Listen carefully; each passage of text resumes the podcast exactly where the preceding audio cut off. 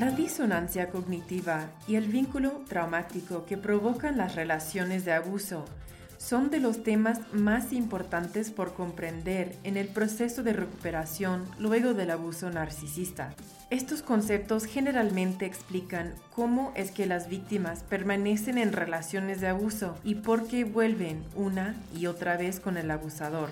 Con frecuencia leo preguntas relacionadas a estos temas en mis videos de YouTube y en otras redes sociales, así que decidí hacer este episodio para combinar y comparar ambos temas. En este episodio sabrás qué pasa si no trabajas en disolver la disonancia cognitiva y en romper el vínculo traumático. Descubrirás cómo es que estos dos temas se relacionan entre sí y en qué puntos de tu recuperación se manifiestan. También te daré algunos consejos para que te liberes de estos dos mecanismos de supervivencia que provocan el trauma del abuso. Soy Meredith Miller y estás escuchando el podcast The Inner Integration, donde encontrarás las herramientas y mentalidades necesarias para sanarte a ti mismo luego del abuso narcisista.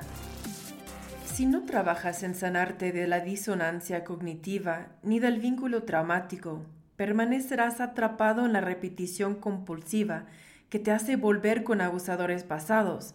Y recuerda que en promedio las víctimas vuelven siete veces con su abusador.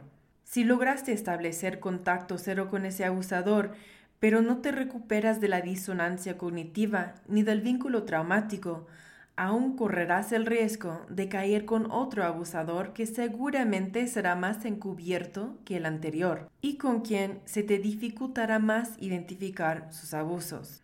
El vínculo traumático está una octava por encima de la disonancia cognitiva. El vínculo traumático se rompe hacia el final de la etapa 2 de la recuperación, mientras que la disonancia cognitiva se disuelve en la etapa 1. Entonces, lo primero que se disuelve es la disonancia cognitiva y luego, conforme trabajas en tu autocuidado radical, como lo requiere la etapa 2, eventualmente tendrás la oportunidad de romper el vínculo traumático con el abusador de origen en tu vida. Para entender el vínculo traumático, primero hay que ver la conexión que tiene con la disonancia cognitiva.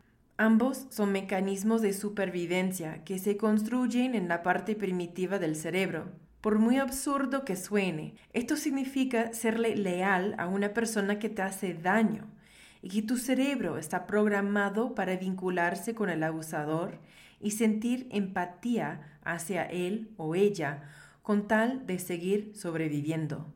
La disonancia cognitiva ocurre cuando intentamos conciliar al mismo tiempo dos creencias distintas.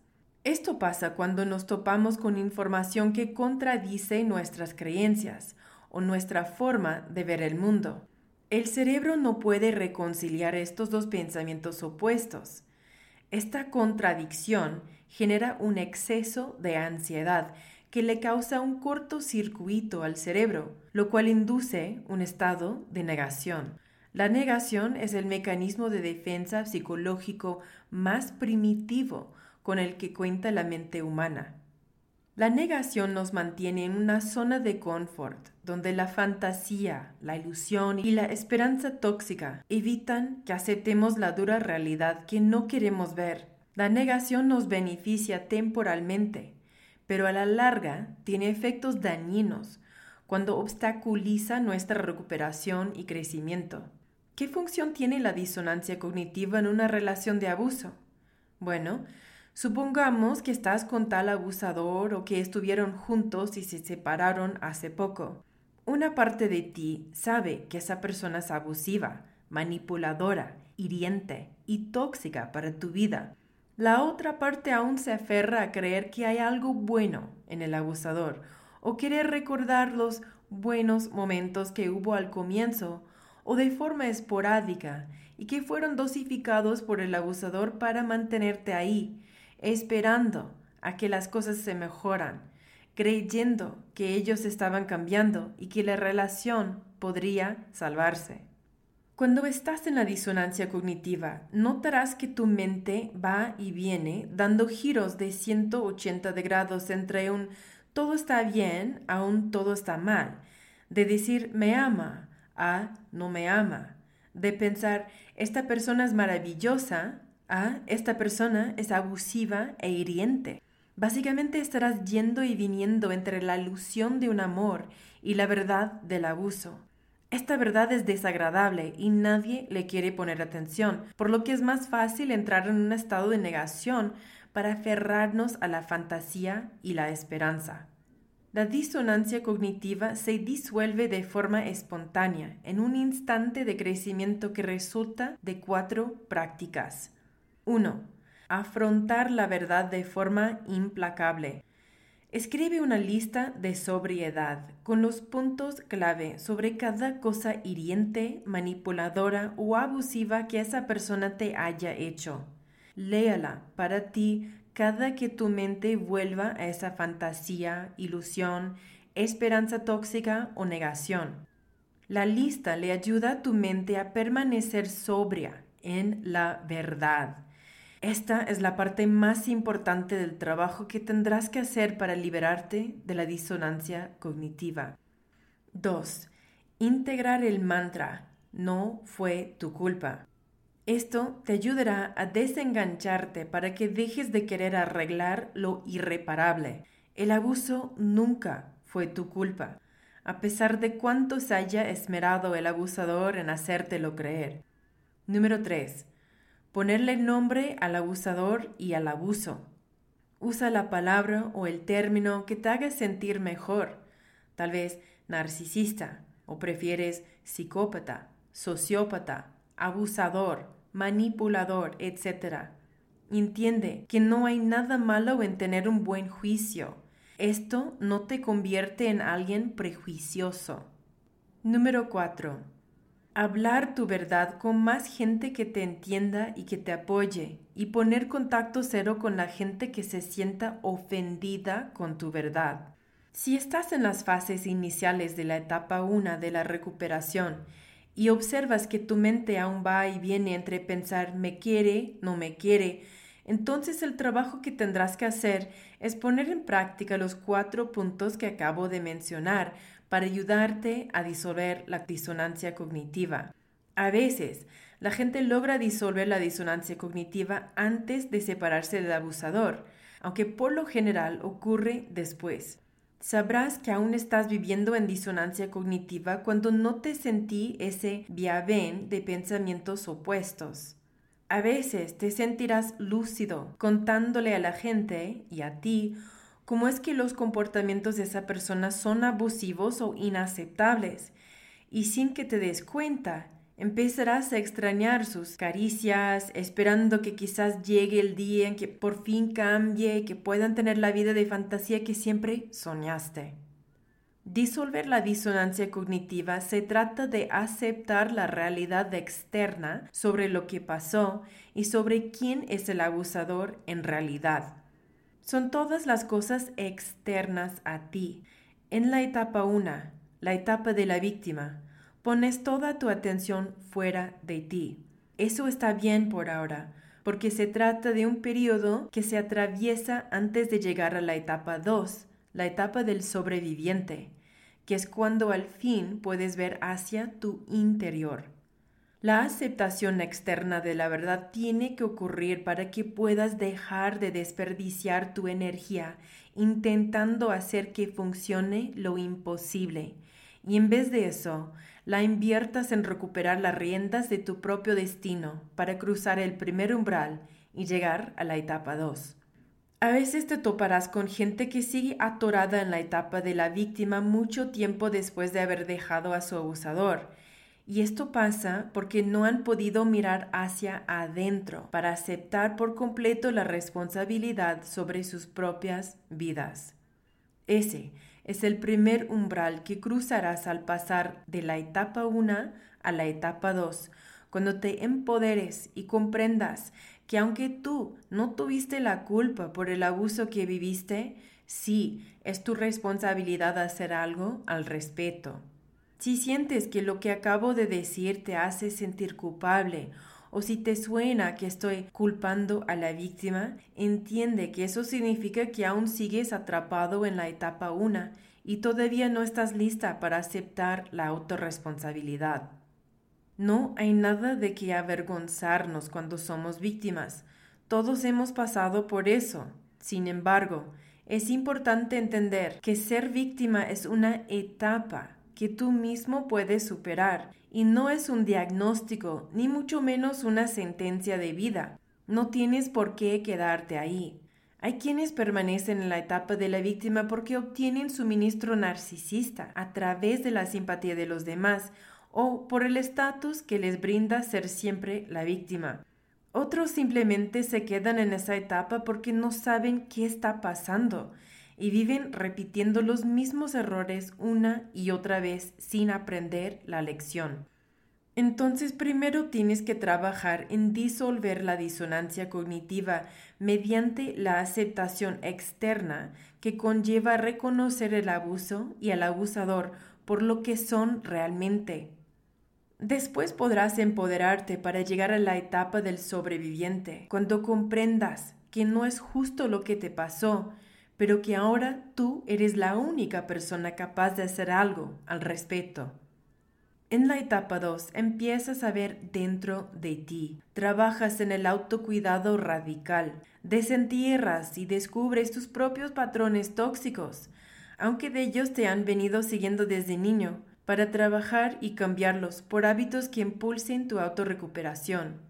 Luego de un tiempo viene un punto de inflexión en la etapa 2. No es al finalizar la etapa 2, sino un poco antes. Este es el segundo umbral, donde tienes la oportunidad de romper el vínculo traumático con tu abusador de origen. El vínculo traumático se forma entre la víctima y el abusador, al igual que entre un rehén y su secuestrador.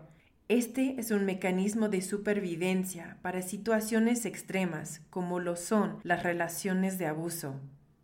Al vínculo traumático también se le conoce como síndrome de Estocolmo. Hay cuatro criterios que causan esto. 1. Una amenaza percibida para la vida de la víctima que puede ser física o psicológica.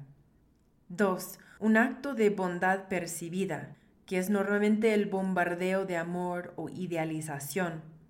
3. El aislamiento de cualquier perspectiva externa, que sea el aislamiento físico o psicológico. 4. La incapacidad percibida para escapar. Esto se llama la indefensión aprendida de sentir que no hay salida. En situaciones de la vida real, el vínculo traumático hace que la víctima sienta empatía por su abusador y lo defienda. Por esto, es que el doctor Patrick Carnes, autor de The Betrayal Bond, el vínculo de traición, también le llama lealtad enferma o loca lealtad.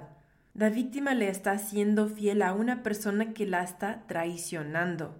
Parece una locura defender a alguien que te está lastimando, pero recuerda que esto no lo causan las partes racionales ni conscientes del cerebro. Al vínculo traumático lo causan las partes primitivas y emocionales del cerebro. El vínculo traumático provoca un pegamento, que es el miedo, lo que mantiene a la víctima atrapada, repitiendo los mismos patrones autodestructivos. Es importante reconocer que esto no significa que la víctima sea estúpida. Esto no proviene de las partes conscientes ni cognitivas del cerebro. He trabajado con clientes que tienen doctorado. Incluso he trabajado con clientes que eran terapeutas, con títulos avanzados, capacitados para reconocer e identificar el abuso. El abuso va más allá de entender a un nivel cognitivo que esto está mal esto no es sano, esto no es bueno para mí, y ataca la parte del cerebro que solo se preocupa por sobrevivir. Romper el vínculo traumático lleva más tiempo de lo que lleva liberarse de la disonancia cognitiva. En la etapa 1 no estamos listos para lidiar con el vínculo traumático porque aún no podemos mirar dentro de nosotros. Primero tenemos que romper la disonancia cognitiva al enfrentarnos con la aceptación externa de la verdad. En la etapa 2, a través del proceso de autocuidado y autodescubrimiento, podemos realmente comenzar a mirar hacia adentro para hacernos responsables de nosotros mismos. Esto significa que logramos distinguir nuestros patrones de autoabandono y complacencia hacia los demás, típicos de la codependencia. En este punto, la idea de responsabilizarnos no nos causa culpa ni se siente como un defecto. Más bien nos empodera. Ese es el estado que te lleva a impulsar cambios poderosos en tu vida, poniendo fin a esos viejos patrones de autosacrificio para que puedas seguir avanzando en tu recuperación. Eventualmente, a través de este proceso, podrás entrar en la etapa 3, la etapa de plenitud y autorrealización. Antes de que esto ocurra, hay un punto de inflexión en la etapa 2, una confrontación con tu falso yo y con aquello que tiene el máximo poder sobre tu vida. Este momento, por lo general, ocurre a través de una experiencia interpersonal la otra persona será el catalizador para que tengas la oportunidad de transformarte, siempre y cuando no te quedes atrapado culpando al otro, lo cual significaría retroceder al enfoque externo de la etapa 1. Aquí, en la etapa 2, para romper el vínculo traumático, tendrás que ver dentro de ti para identificar qué es lo que esa persona está detonando. Lo más común es que se trate de un sentimiento ligado a una herida central que vienes cargando desde tu infancia, sin importar si alguno de tus padres era narcisista o no. La crisis que surge en este punto de la travesía es más bien una oportunidad. Tendrás que enfrentarte a la realidad interna si quieres romper el vínculo traumático. Esto significa conectar con tu verdadera yo, tu autenticidad es la espada que corta y atraviesa la negación y te libera para siempre. Cuando escoges a tu yo auténtico en ese instante de oportunidad, puedes apropiarte de tu verdadera identidad. En este umbral vas a tener que escoger entre tu falso yo y tu autenticidad.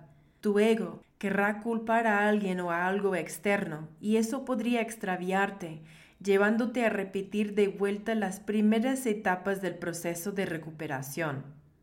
Si en cambio eres capaz de mirar dentro de ti con honestidad y logras identificar las cosas que quieres cambiar, entonces podrás abandonar la cobija de la falsa seguridad para erguirte con valentía en tu autenticidad.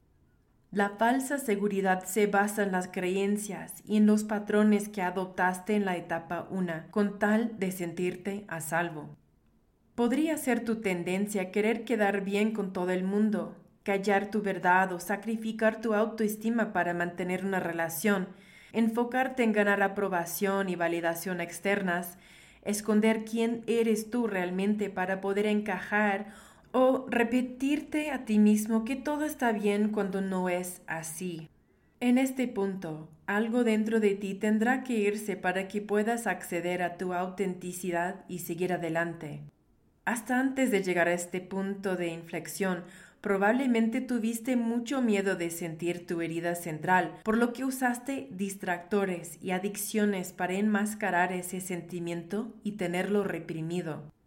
Pudo haber sido con comida, alcohol, drogas, comprando cosas, apostando, mirando pornografía, redes sociales, videojuegos, cuidando de otros o una adicción al trabajo.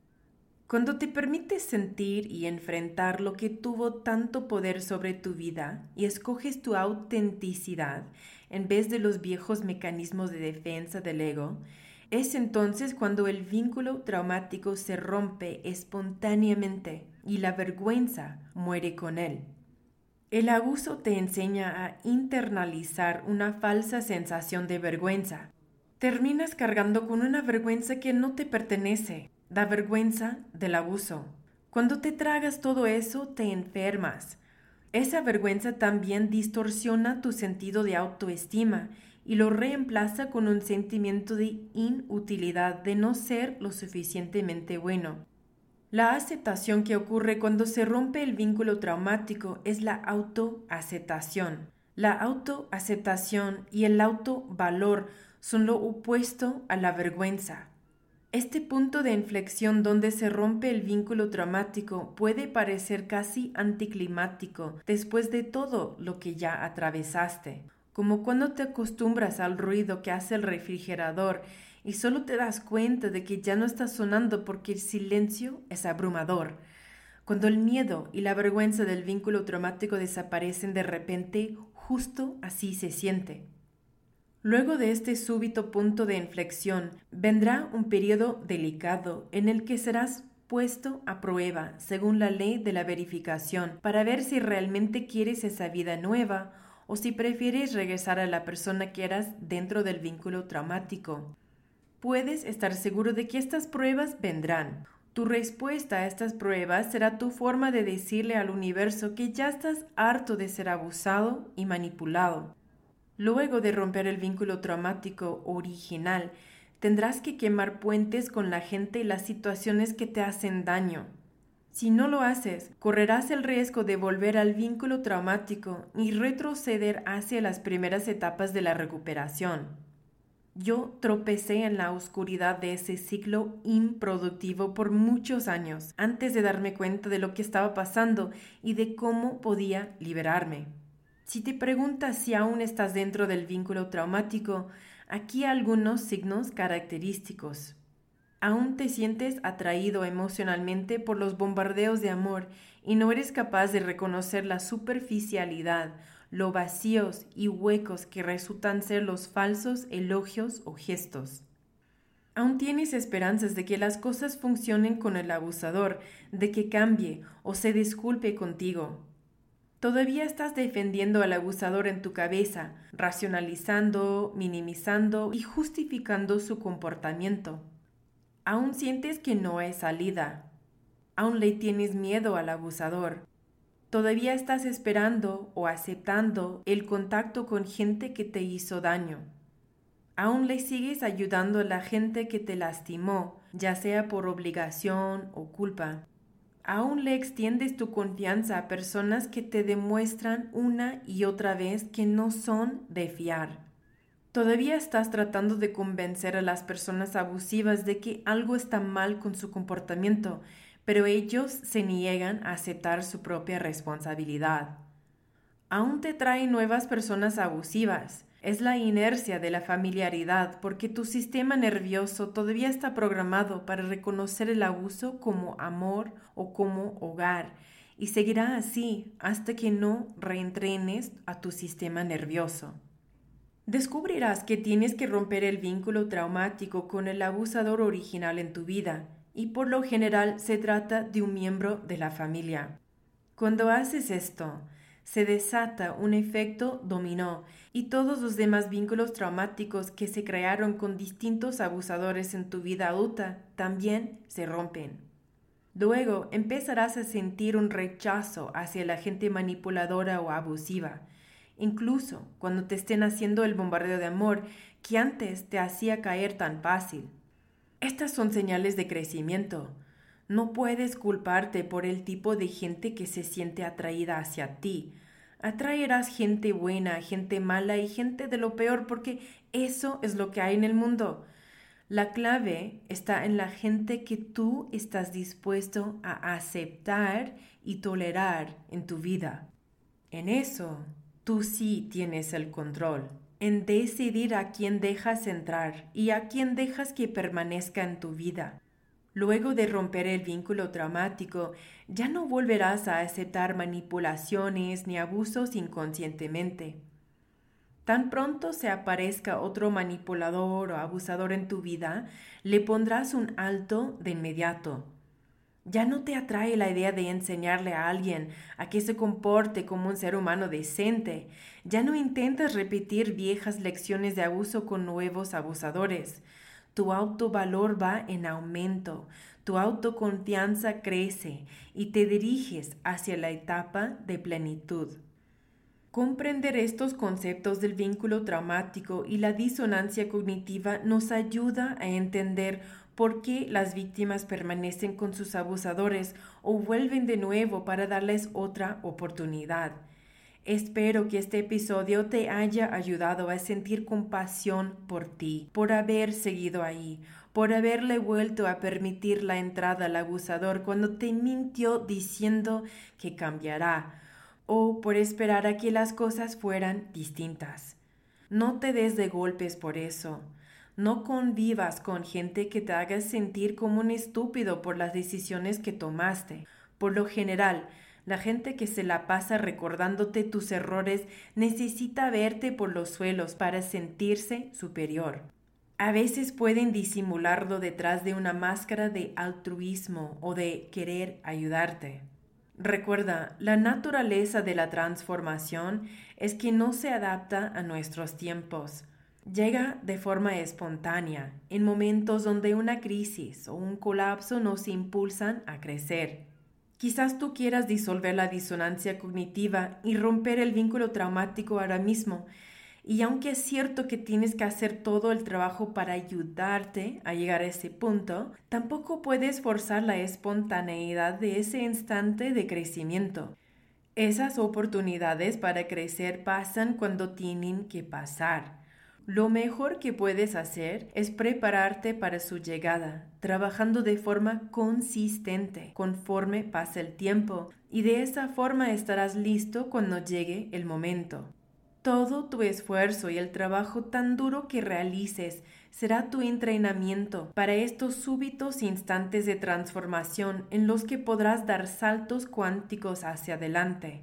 Si quieres saber más sobre estos temas y cómo encajan en el proceso de recuperación, échale un vistazo a mi libro La Travesía, una guía de autorrecuperación después del abuso narcisista. En él comparto extractos de mi propia travesía mientras te guío a través del proceso para que puedas ver cada uno de los pasos en la vida real y te imagines cómo aplican en la tuya. Puedes conseguir mi libro en Amazon en versión electrónica y ahora también impresa. El link aparece en las notas de este episodio. Muchas gracias por sintonizar este episodio de podcast de Inner Integration.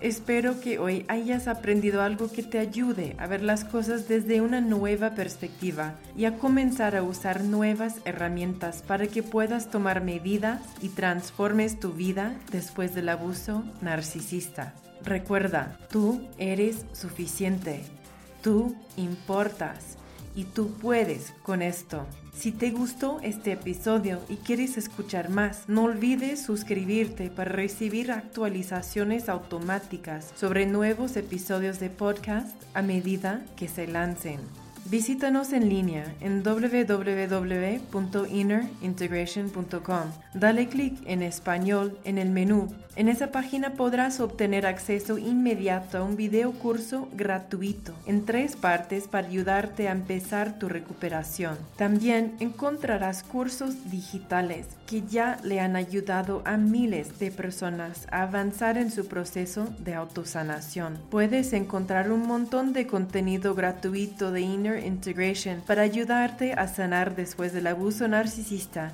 en YouTube, Facebook e Instagram. Te mando un abrazote.